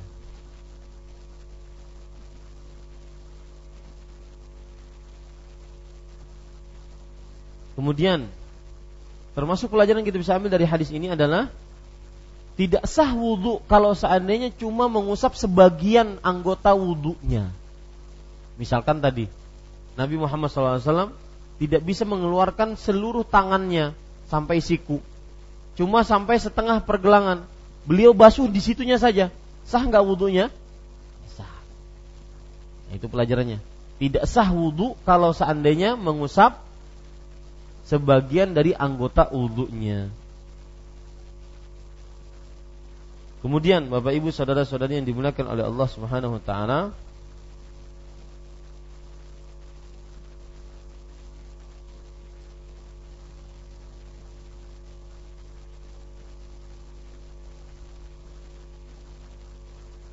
Pelajaran selanjutnya yang kita bisa ambil dari hadis ini, hadis ini banyak pelajarannya. Kita akhirnya mengetahui bahwa Rasul Shallallahu Alaihi Wasallam adalah manusia biasa yang mendapati seperti yang didapati oleh manusia lainnya secara tabiat, seperti dingin. Ya, beliau memakai jubah dari Syamiah itu kan dari wall, ya, karena merasa apa? Dingin. Ini pelajaran menarik Bapak Ibu saudara-saudari yang dimuliakan oleh Allah Subhanahu wa taala.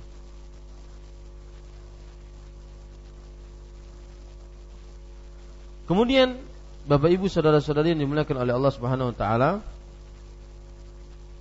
termasuk yang dibicarakan oleh para ulama adalah kebiasaan beliau membuka ini. Membuka seperti ini. Ya. Makanya ada kadang-kadang para ustadz mereka nggak menutup ini. Karena Nabi Muhammad SAW memang pernah beliau membuka kancing depannya. Dalam hadis Mughirah, dalam hadis cerita ini ada di itu dalam riwayatnya. Ya. Maka tidak mengapa sesekali terbuka. Ya, tidak mengapa. Ini Bapak Ibu saudara-saudari yang dimuliakan Allah. Kemudian termasuk pelajaran yang kita bisa ambil dari hadis ini adalah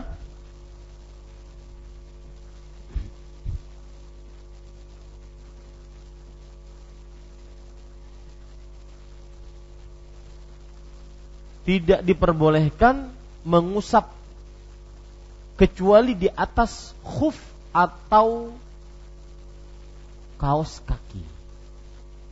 Tidak diperbolehkan mengusap kecuali di atas sepatu khuf atau kaos kaki. Kalau kain gimana Ustaz? Nggak boleh. Kain. Ya. Harus kaos kaki atau sepatu khuf. Para ikhwan yang dirahmati oleh Allah Subhanahu wa taala.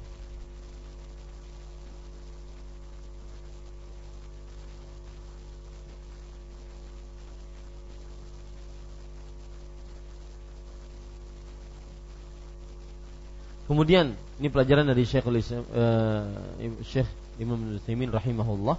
Beliau mengatakan di dalam hadis ini terdapat penjelasan kebodohan sebagian orang yang mengira bahwa khuf itu sama dengan kotek.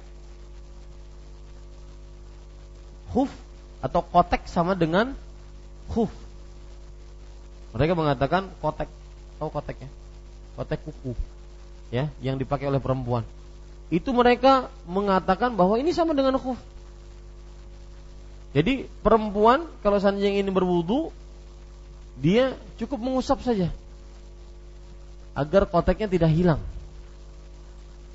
Maka ini tidak benar. Ya, ini tidak benar.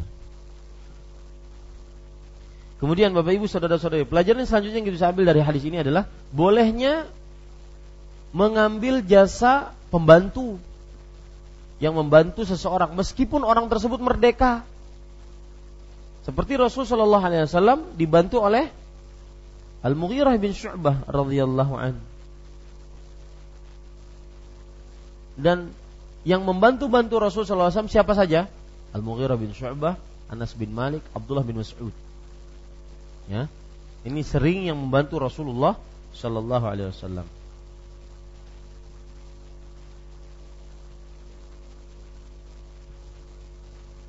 Kemudian Bapak Ibu saudara-saudari yang dimuliakan oleh Allah Subhanahu wa taala. Pelajaran selanjutnya yang kita bisa ambil dari hadis ini adalah bahwa apabila seorang memakai sepatu khuf atau memakai kaos kaki, maka lebih utama mengusap di atasnya dibandingkan membasuh kaki. Nah, ini yang sering eh, di kantor, ya, memakai sepatu, memakai kaos kaki.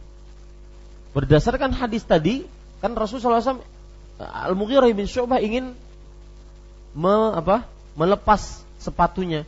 Kata Rasul biarkan. Sesungguhnya aku masukkan keduanya dalam keadaan suci. Nah, ini menunjukkan bahwasanya lebih utama kalau orang memakai sepatu khuf lebih utama dia mengusap dibandingkan apa? melepasnya. Bisa dipahami, Pak? ya melepasnya lebih utama. Yang sering memakai sepatu-sepatu ini paham sekali. Tentunya memakai sepatu, memakai kaos kaki susah kalau seandainya dilepas kembali. Terutama itu lima kali sehari. Ya susah. Maka ambil keringanan ini. Timbul pertanyaan mana yang lebih utama Ustaz? Membasuh kaki langsung atau mengusap di atas khuf? Maka jawabannya wallahu alam sebagaimana Rasulullah SAW bersabda, "Da'huma, biarkan dia." Karena aku sesungguhnya memakainya dalam keadaan suci. Ini menunjukkan bahwasanya lebih utama apa? Mengusap atau membasuh kaki? Mengusap. Maka amalkan Pak. Amalkan. Sesekali yang diamalkan ini boleh di kantor. Bahkan hampir setiap hari Bapak sholat di kantor zuhur asar. Maka ini boleh untuk kita berwudu ya Eh, dengan mengusap di atas dua khuf. Allahu a'lam. Nah, lihat. Ini yang ditanyakan tadi. Uh, hadis ini menunjukkan bahwa mengusap di atas khuf itu dua kali sekaligus. Ya, lihat saya baca yang disebutkan oleh Imam Nutsaimin rahimahullah. Ma dhahaba ilaihi ba'dul ulama'i min annal masha 'alal khuffain yakunu marratan wahidatan 'alal qadamaini jami'an. Sebagian ulama berpendapat bahwa mengusap di atas dua khuf itu sekaligus. Sebagaimana yang saya contohkan. Id innal Mughirah lam yadhkur annahu bada'a bil yamin qabla al-yusra. Apa dalilnya? Karena dalam hadis tadi Mughirah bin Syu'bah tidak menyebutkan Rasulullah SAW memulainya dengan kaki kanan lalu kaki kiri. Enggak. Kalau seandainya Nabi Muhammad SAW memulai dengan kaki kanan sebelum kaki kiri, maka niscaya akan dijelaskan oleh siapa? Mughirah bin Syu'bah. Ini menunjukkan bahwa tidak tidak dijelaskan. Maka menunjukkan bahwa sekaligus. Fastambata ba'dul ulama min dzalika anna al-mas'a 'ala al-khuffain yakunu bil yadaini jami'an marratan wahidah. Oleh karenanya sebagian ulama mengambil pendapat bahwa mengusap di atas khuf itu sekaligus satu kali usap. Walakin la haraja annal insan yaf'alu hadza aw yamsahu 'ala rijlil yumna qabla al-yusra. Tapi tidak mengapa kata beliau. Seseorang meng mengusap kaki kanan dulu sebelum kaki kaki kiri. Li'annal masha badalul an, badalun 'anil Lihat. Ini orang fakih begini. Karena yang namanya mengusap bukankah itu gantian dari membasuh. Kalau pas kita aslinya membasuh bagaimana? Boleh sekaligus dua gitu? Ya. Jadi Ustaz Febri, ulun garing. Kada kawa angkat kedua telapak kaki. Mengangkat batis dua-duanya kena awak. Nyantai kena awak. Coba pian ada yang kawa? Hah? Ya nggak bisa. Ya, jadi ceritanya waktu itu beliau ribut barabai. Beliau SMS kepada seseorang. Ulun kada kamu mengangkat dua batis sekaligus. Langsung hendak dibawakan ambulan, langsung hendak Padahal cuma bercanda. Baik, Bapak Ibu saudara-saudari yang dimuliakan oleh Allah Subhanahu wa taala. Jadi perhatikan baik-baik ketika kita mengusap eh membasuh aslinya kalau lagi berwudu apa? Eh, kanan dulu kemudian kiri. Kalau aslinya seperti itu, maka semestinya gantinya pun demikian juga. Ini cara berdalil begitu itu menunjukkan fikihnya luar biasa. Ya. Ini Bapak Ibu. Wal ghuslu tuqaddamu fihi al-yumna 'ala al-yusra wal badalu lahu hukmul mubdal. Artinya dan ketika membasuh didahulukan kaki kanan sebelum kaki kiri. Dan uh, hukum ganti itu mengikuti hukum yang diganti. Kalau hukum aslinya dibasuh kanan dulu sebelum kiri, maka hukum yang mengganti pun seperti itu. Boleh mengusap kanan dulu sebelum kiri. Fa in fa'ala al-insan hadza aw hadza fala haraja wal amru fihi fi hadza wasi'. Kalau seandainya ada orang me mengusap sekaligus dua kali, boleh. Kalau seandainya sekali-sekali juga diperbolehkan. Perkaranya luas, tidak ada ketetapan yang begitu tegas dalam hal ini. Kemudian Bapak Ibu saudara-saudari yang dimuliakan oleh Allah. Pelajaran selanjutnya yang kita ambil dari hadis ini dan ini terakhir yaitu boleh mengusap di atas sepatu khuf atau dua kaos kaki asalkan sebelumnya kakinya dalam keadaan suci. Itu dia, dalam keadaan suci. Ya. Kalau sedikit kita lebih dalam dalam permasalahan mengusap di atas khuf. Nabi Muhammad SAW memberikan batasan untuk mengusap di atas khuf bagi yang mukim satu hari satu malam. Bagi yang musafir tiga hari tiga malam mengusap di atas khuf. Cuma hitungannya satu hari satu malam itu kapan? Paham maksud saya? Kapan hitungannya? Saya beri contoh deh saya ngajar di sebuah sekolahan. Kemudian sebelum keluar rumah saya berwudu. Sebelum kerja keluar rumah berwudu. Kemudian sampai kantor sampai waktu zuhur. Sampai waktu zuhur sebelum zuhur tadi batal wudunya. Buang angin atau buang air besar atau buang air kecil. Batal wudunya. Pas ingin sholat zuhur berwudu. Maka Tanda saya memakai sepatu atau kaos kaki lebih dianjurkan mana? Mengusap di atas kaos kaki atau sepatu khuf. Baik. Nah, hitungannya 12 24 eh, jam satu hari satu malam. Itu dimulai kapan? Sejak memakai khufnya kah atau sejak mengusap khuf tatkala jam 12 tadi wudhu? Paham ceritanya? Paham yang saya maksud? Ya. Seperti yang saya bilang tadi bahwa mengusap khuf itu satu hari satu malam untuk yang mukim. Untuk yang musafir berapa? Tiga hari tiga malam. Nah ini apa? Dihitungnya dari mana? Satu hari satu malam itu dihitungnya dari mana? Apakah tatkala memakai sepatunya atau tatkala mengusapnya? Kalau tatkala memakai sepatunya berarti saya memakai sepatu jam 7 pagi. Berarti kalau 24 jam berarti jam 7 pagi hair besok selesai. Tapi kalau saya mengusapnya jam 12, berarti hitungannya jam 12 siang besok selesai. Berarti tatkala sholat zuhur, asar, maghrib, isya, ini masih boleh mengusap. Masih apa? Boleh mengusap. Nah, pendapat yang mana yang kita ambil? Tatkala mengusap. Hitungannya dimulai dari pas mengusap. Ya, wallahu a'lam. Nah, Ustaz kalau seandainya ada yang bertanya lagi, Ustaz kalau seandainya di atas kaos kaki, kaos kakinya itu tipis, boleh enggak? Boleh. Tipis sekali Ustaz. Transparan, boleh.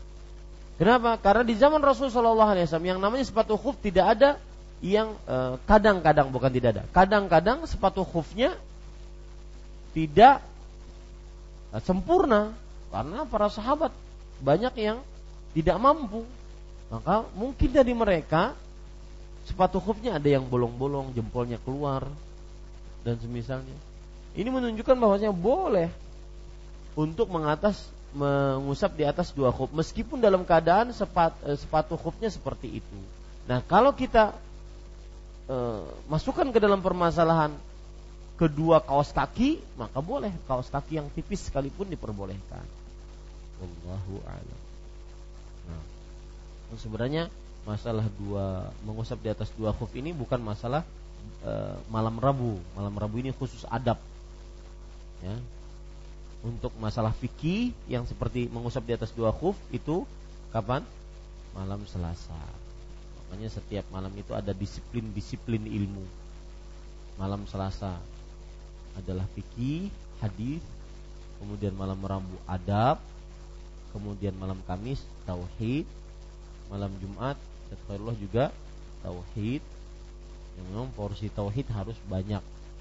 Ya, pagi tafsir, besok pagi ya, fikih doa dan zikir. Jadi ada disiplin-disiplin ilmu. Tinggal kita menghadiri majelis ilmunya saja. Mau atau tidak. Wallahu. Nah, silahkan jika ada yang ingin eh, eh, bertanya ataupun menambahkan.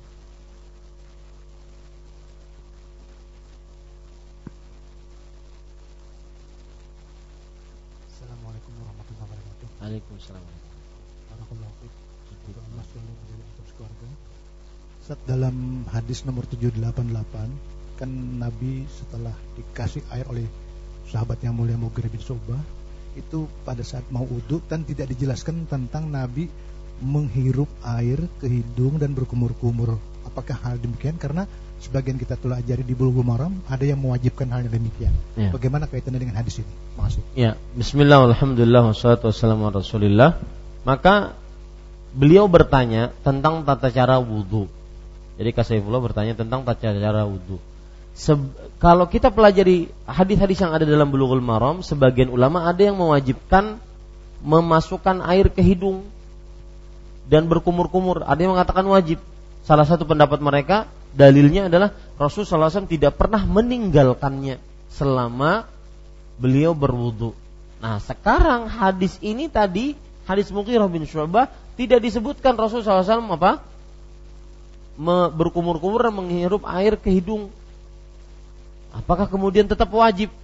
Maka jawabannya Bapak Ibu saudara-saudari yang dimuliakan oleh Allah Subhanahu wa taala, wallahu alam ya berkumur-kumur dan menghirup air ke hidung kemudian mengeluarkannya atau yang disebut dengan istinsyak dan istinsar maka ini hukumnya sangat-sangat dianjurkan. Dalilnya Rasulullah SAW jarang meninggalkannya. Pernah sekali beliau meninggalkannya mungkin karena kekurangan air atau yang semisalnya karena di dalam perjalanan tidak banyak air. Wallahu nah yang lain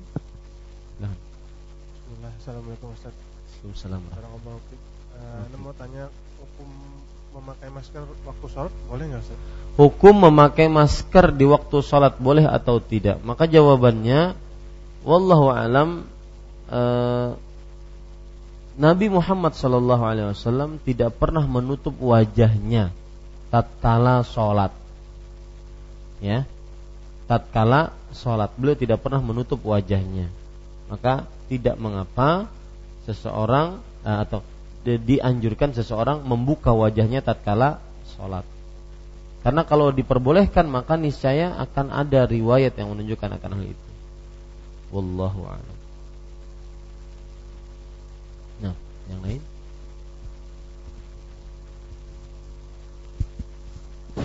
Bismillah. Ya. Dalil yang mengatakan bahwa Rasulullah setiap pergi ke masjid dia tidak pernah mengerjakan sholat tahiyatul masjid. Nah, satu lagi Ustaz. Tidak pernah Tidak pernah mengerjakan sholat tahiyatul masjid. Nah satu lagi seseorang yang akan berangkat ke masjid sholat berjamaah subuh dia mengerjakan sholat qobliyah subuh di rumah apakah itu sudah mencukupi mereka tidak perlu lagi sholat tahiyatul masjid demikian Iya.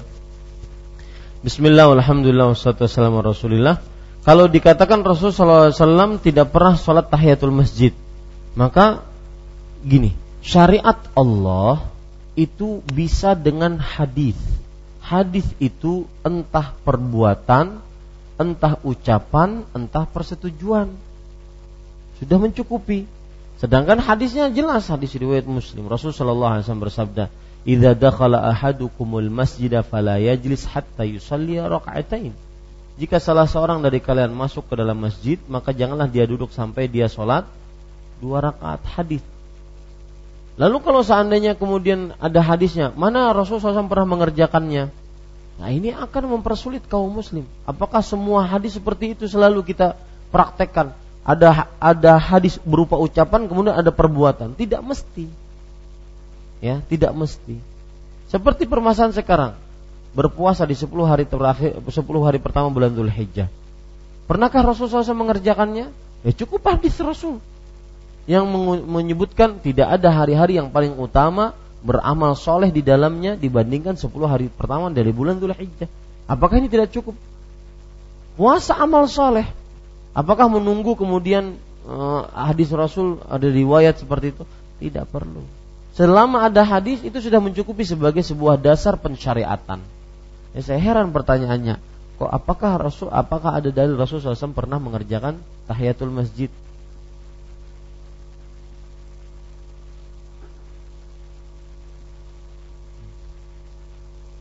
Baik. Kalau seandainya beliau langsung mengimami sholat, apakah kemudian kita tidak tahiyatul masjid? Artinya dibalik pertanyaan itu apa? Paham maksud saya? Ya. Kalau kita katakan, oh iya, Rasulullah SAW nggak pernah sholat tahiyatul masjid. Lalu kemudian, kemudian kenapa? Kita nggak nggak tahiyatul masjid gitu? Ya enggak, nah. Karena ada hadis Rasul SAW yang berbunyi, jika kalian masuk ke dalam masjid maka janganlah kalian duduk. Kalau seandainya kita mengatakan Rasulullah SAW nggak pernah tahiyatul masjid, kemudian kita nggak sholat tahiyatul masjid, karena itu, lalu faedah hadis tadi gimana? Paham maksud saya? Maka kita jawab jawabannya jawabannya tadi saya begitu ya jawabannya kepada orang itu seperti itu saya apa yakin bapak tidak berpendapat seperti itu tapi mendengar dari orang jawabannya sama seperti itu yaitu bahwa pensyariatan itu dengan hadis. Sedangkan hadis coba lihat pengertian hadis itu apa? Ma'udhifa ila Rasulillah sallallahu alaihi wasallam min qaulin aw fi'lin aw taqrir. Yang disandarkan kepada Rasul SAW berupa ucapan, perbuatan ataupun persetujuan. Itu hadis. Dan itu sudah dijadikan sebagai sandaran hukum yang bisa diamalkan. Saya yakin Pak, dalam permasalahan ini orang itu mencari sesuatu di belakangnya. Bukan itu permasalahannya dia ada yang dia tuju. Rasulullah SAW nggak pernah mengerjakannya. Mungkin ada masalah yang dia ingin golkan, kemudian dia ambil dari sini. Paham maksud saya? Nah, itu itu tidak benar cara beragama seperti itu. Wallahu a'lam. Jadi dia mungkin ada pendapat yang yang lemah, kemudian dia dia kuat-kuatkan dengan dalih tadi. Nah, itu tidak benar. Ya, wallahu a'lam. Kemudian pertanyaan selanjutnya tentang salat subuh ya. Salat subuh, kita salat qobliyah subuh atau disebut dengan salat sunat fajar di rumah. Lalu kemudian kita pergi ke masjid. Apa yang kita lakukan? Maka jawabannya kita tahiyatul masjid. Berdasarkan hadis tadi, jika kalian masuk ke dalam masjid maka janganlah kalian duduk dua rakaat sebelum sholat eh janganlah duduk di masjid sebelum sholat dua rakaat itu kalau kita sholat di rumah dua rakaat. Baik. Kalau kita nggak sholat di rumah, karena dia mengambil pendapat bahwa tidak ada sholat setelah azan subuh kecuali dua rakaat saja, sebagaimana dikerjakan oleh Rasulullah Shallallahu Alaihi Wasallam. Maka dia usahakan sholatnya di masjid agar dia mengerjakan tadi, tidak mengerjakan sholat setelah azan subuh kecuali dua rakaat. Maka dia masuk masjid setelah azan subuh. Apa yang dia lakukan? Hah? Tahiyatul masjid kah? Di hadapan kita banyak nih sholat ada tahiyatul masjid, ada qobliyah subuh, ada uh, sholat sunat wudhu. Mana yang kita lakukan? Maka jawabannya perhatikan. Saya menganjurkan orang seperti ini masuk ke dalam masjid tatkala sesudah azan dikumandangkan dan dia belum sholat di rumah, maka saya anjurkan dia sholat qobliyah subuh. Dan itu sudah mencukupi tahiyatul masjid karena para ulama mengatakan itu adalah tahsilul hasil. Artinya apa? Dengan dua rakaat sebelum subuh yang dia kerjakan di masjid itu, itu sudah termasuk daripada mengerjakan hadis tadi. Janganlah kalian masuk kepada ke masjid, janganlah kalian masuk ke masjid dan duduk di dalamnya sebelum sholat dua rakaat. Itu sudah masuk ke dalamnya sholat qobliyah subuh. Ya. Makanya orang kalau imam sudah di eh, sudah berdiri, diikomahkan sholat, lalu dia makmum baru datang, apakah dia tahiyatul masjid dulu atau langsung ikut imam? Langsung ikut imam. Kenapa? Karena sholat bersama imam sudah mencukupi sebagai tahiyatul masjidnya. Intinya tujuan dari tahiyatul masjid adalah sebab orang masuk masjid janganlah dia duduk sebelum dia sholat dua rakaat. Allahu a'lam. Assalamualaikum warahmatullahi wabarakatuh. Waalaikumsalam. Silakan uh, ya, ada pertanyaan titipan Ustaz. Uh, bolehkah seseorang uh, apakah sah gitu seseorang berkorban tetapi orang tersebut kurang akal tapi dia sudah balik gitu, dan dia nggak punya keluarga. Ulangi Bu, apakah sah seorang berkorban? Berkorban uh, dia dalam keadaan tidak berakal tapi sudah balik gitu Ustaz. Uh, dia di, sudah nggak ada orang tuanya tapi dia juga nggak berkeluarga gitu. Mohon penjelasan. Ya. Bismillah, alhamdulillah, wassalatu wassalamu rasulillah. E, pertama, saya ingin mengingatkan tata cara bertanya ya. Ini bukan berkaitan dengan ibu yang bertanya enggak, tetapi saya ingat sesuatu saya ingin sampaikan. Sering saya ditanya tentang Ustadz, apakah ibadah saya diterima? Saya pernah ditanya, apakah ibadah orang tua saya diterima sholatnya? Karena dia tidak paham apa yang dia baca. Dia hanya bisa bergerak ruku sujud berdiri itidal begitu saja. Sedangkan bacaan sholat dia tidak bisa. Apakah diterima? Maka jawabannya perhatikan. Kalau untuk bertanya di, tentang pertanyaan diterima maka itu tidak pantas ditanyakan kepada makhluk. Ya karena yang berhak menerima atau tidak menerima hanya siapa Allah Subhanahu wa taala. Tetapi yang ditanyakan kepada makhluk, kepada seorang alim sah atau tidak. Nah, itu dia. Apakah sah? Makanya ibu tadi bertanya apakah sah? Itu bagus. Makanya saya ingat. Ya. Jadi bertanya itu sah atau tidak? Karena sah itu yang bisa kita ukur sebagai manusia. Kapan sahnya? Kalau mencukupi syarat kewajiban, rukun, harus sah. Ya, nah, seperti tadi pertanyaan, sahkah seorang yang tidak mempunyai akal untuk berkurban? Maka pertama saya ingin mukaddimahi bahwa akal itu syarat sah ibadah seseorang. Yang tidak berakal tidak sah dan tidak wajib. Tidak sah dan tidak wajib. Itu beda dua hal. Tidak sah dan tidak wajib. Artinya kalau dia gila sholat, maka sholatnya tidak sah dan juga dia pun tidak wajib berkurban. Dalilnya apa Ustaz? Hadis riwayat Imam Abu Dawud dari Ali bin Abi Thalib radhiyallahu anhu. Rufi'al qalamu an thalathatin. Artinya pena diangkat dari tiga tiga orang. Anin naimi hatta yastayqil dari orang yang tidur sampai bangun. Jadi selama dia tidur itu nggak dicatat dosa. Misalkan dia tidur kelahi, nonjok orang, tidur. Sampai mati orangnya. Tidur. Ya? Oh, dalam keadaan tidur dia jalan kemudian naudzubillah dia e, berzina dengan orang lain. Tidur. Ya maka tidak berdosa. Selama tidur sampai dia bangun ya tidak berdosa. Atau kalau berzina ekstrim banget ya atau dia bergaul dengan istrinya. Dalam keadaan tidur sama-sama mimpi nih. Sang istri mimpi suami mimpi ya maka padahal itu di siang hari bulan Ramadan. Pian berpura-pura kah? Ada kok ada berpura-pura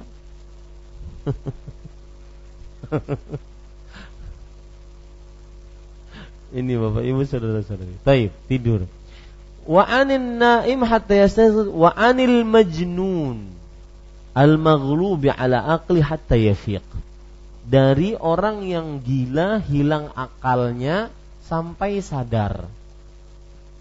Ya, ini tidak diangkat kalau orang gila. Kemudian ya, artinya tidak di, dicatat paha e, dosanya. Ya. Nah, kemudian yang ketiga yaitu wa anis sabihat yahtari. Dari seorang anak kecil sampai dia bermimpi itu sampai dia balik.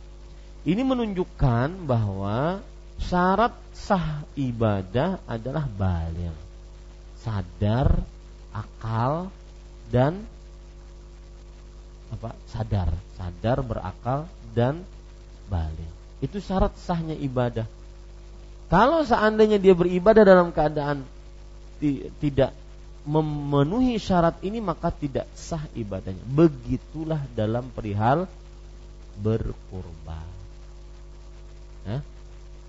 kecuali fitrah. Fitrah itu pun ada hadis khusus. Ya, ada hadis khusus.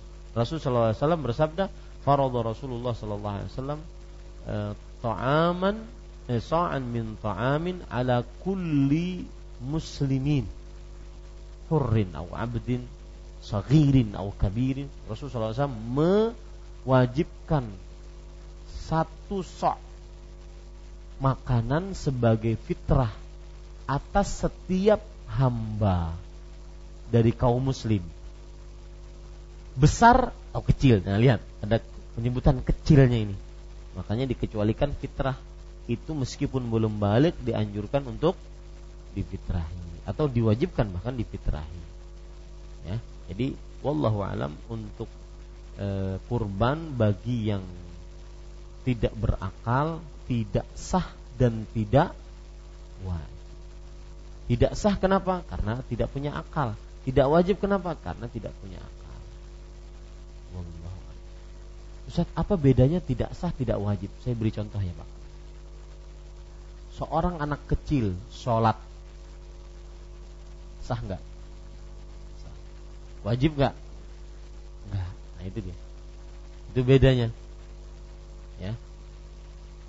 Ini wallahu a'lam. Seorang perempuan sudah mampu, bekal ada, umur ada, kuat tenaga, tapi nggak punya mahram. Nah, berhaji atau berumroh, wajib nggak? Hah? Nggak wajib. Kenapa? Karena tidak ada syarat mahram. Tapi kalau nekat berumroh atau berhaji, sah nggak? Sah asalkan dia mengumpulkan rukun dan kewajibannya. Itu bedanya antara syarat sah dengan syarat wajib. Wallahu a'lam. Ada lagi? Silahkan.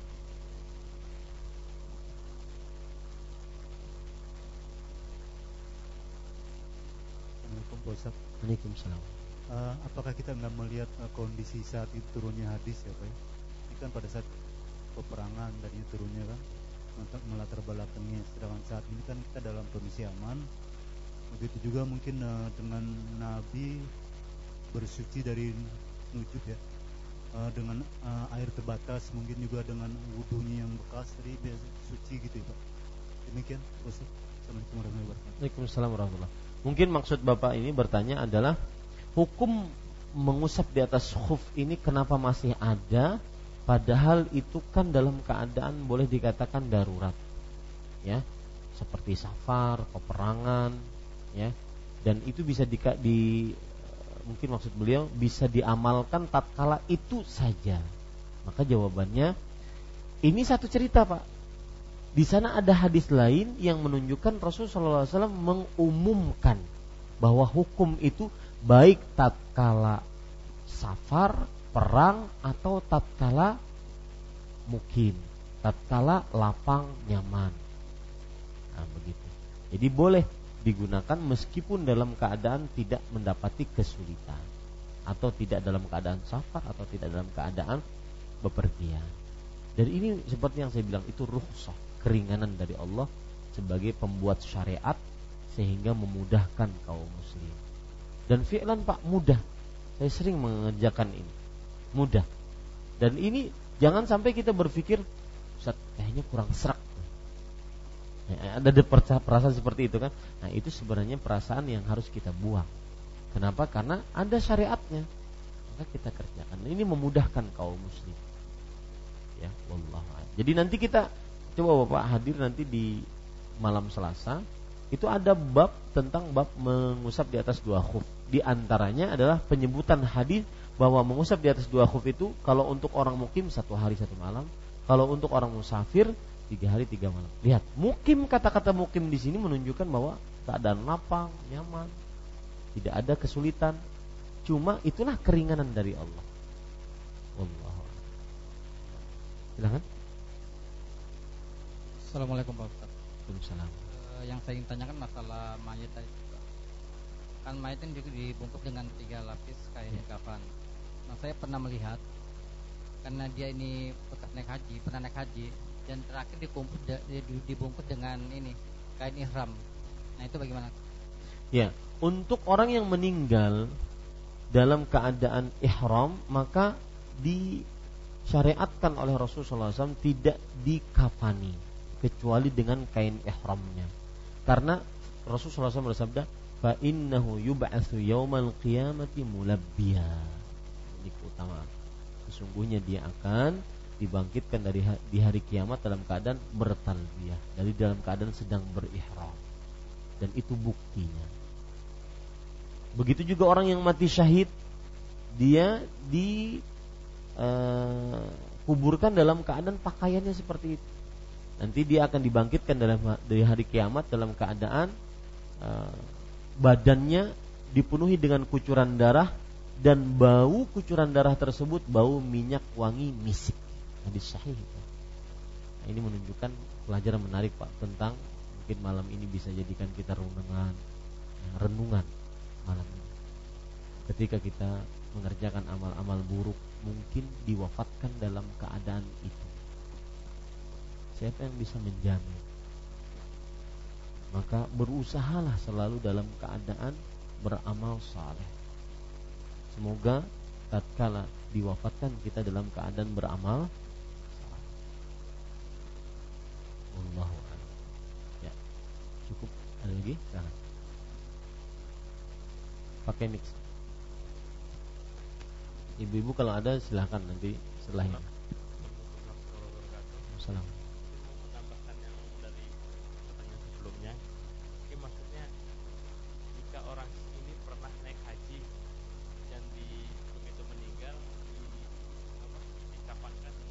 Kain ihramnya. Oh ya. Ya. Itu ya maksudnya, Pak.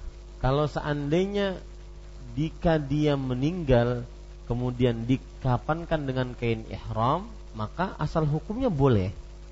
Cuma mengkhususkan dengan kain ihram belum ada contoh. Aku hendak dikafan dengan kain ihram kata beliau.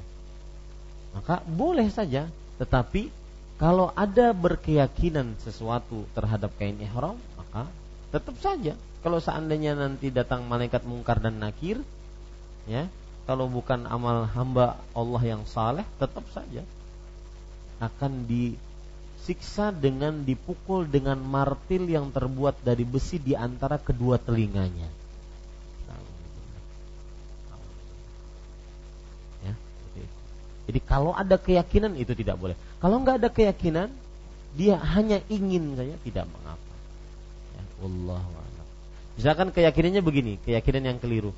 Karena ini dipakai haji, maka nanti akan memudahkan e, di dalam kubur tetap saja kalau nggak sholat sama aja. Wallahu a'lam. Ibu-ibu ada pertanyaan silakan. Baik, silakan. Satu lagi Ustadz ya t- masih tentang berkurban tadi Ustadz. Eh, apabila suami kita berkurban kan untuk eh, mencukupi eh, untuk satu keluarga, apakah itu juga mencukupi untuk eh, mungkin orang tuanya yang sudah meninggal? Nah, apakah juga untuk mungkin mertuanya juga yang sudah meninggal itu? Atau Ya. mungkin eh, jadi istrinya berkorban juga, tapi untuk orang tuanya? Mohon penjelasan. Ya. Hitung aja beratan, boy. ya, semuanya masuk, Ibu. Semua masuk. Jadi satu orang beli kambing ataupun ikut sepertujuh sapi, kemudian dia berkurban atas namanya dan keluarganya semuanya masuk. Bahkan saya kemarin baca fatwa dari Syekh Muslimin bahwa tidak dianjurkan sang istri beli lagi.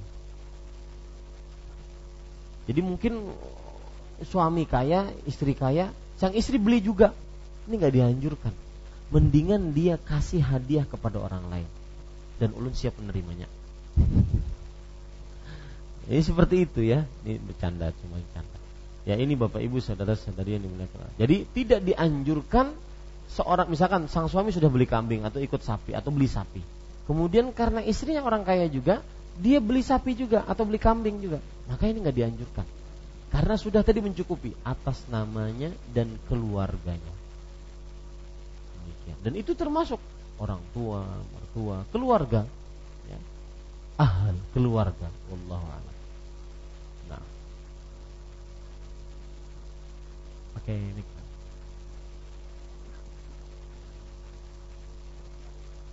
Terus apakah suaminya juga harus ikut juga atau nggak usah suami? gimana? Ulangi Pak pertanyaannya. Istrinya kan di kantor sering eh, ada kurban tiap tahun, kayak seperti bukan wajib sih tapi terus-terusan gitu.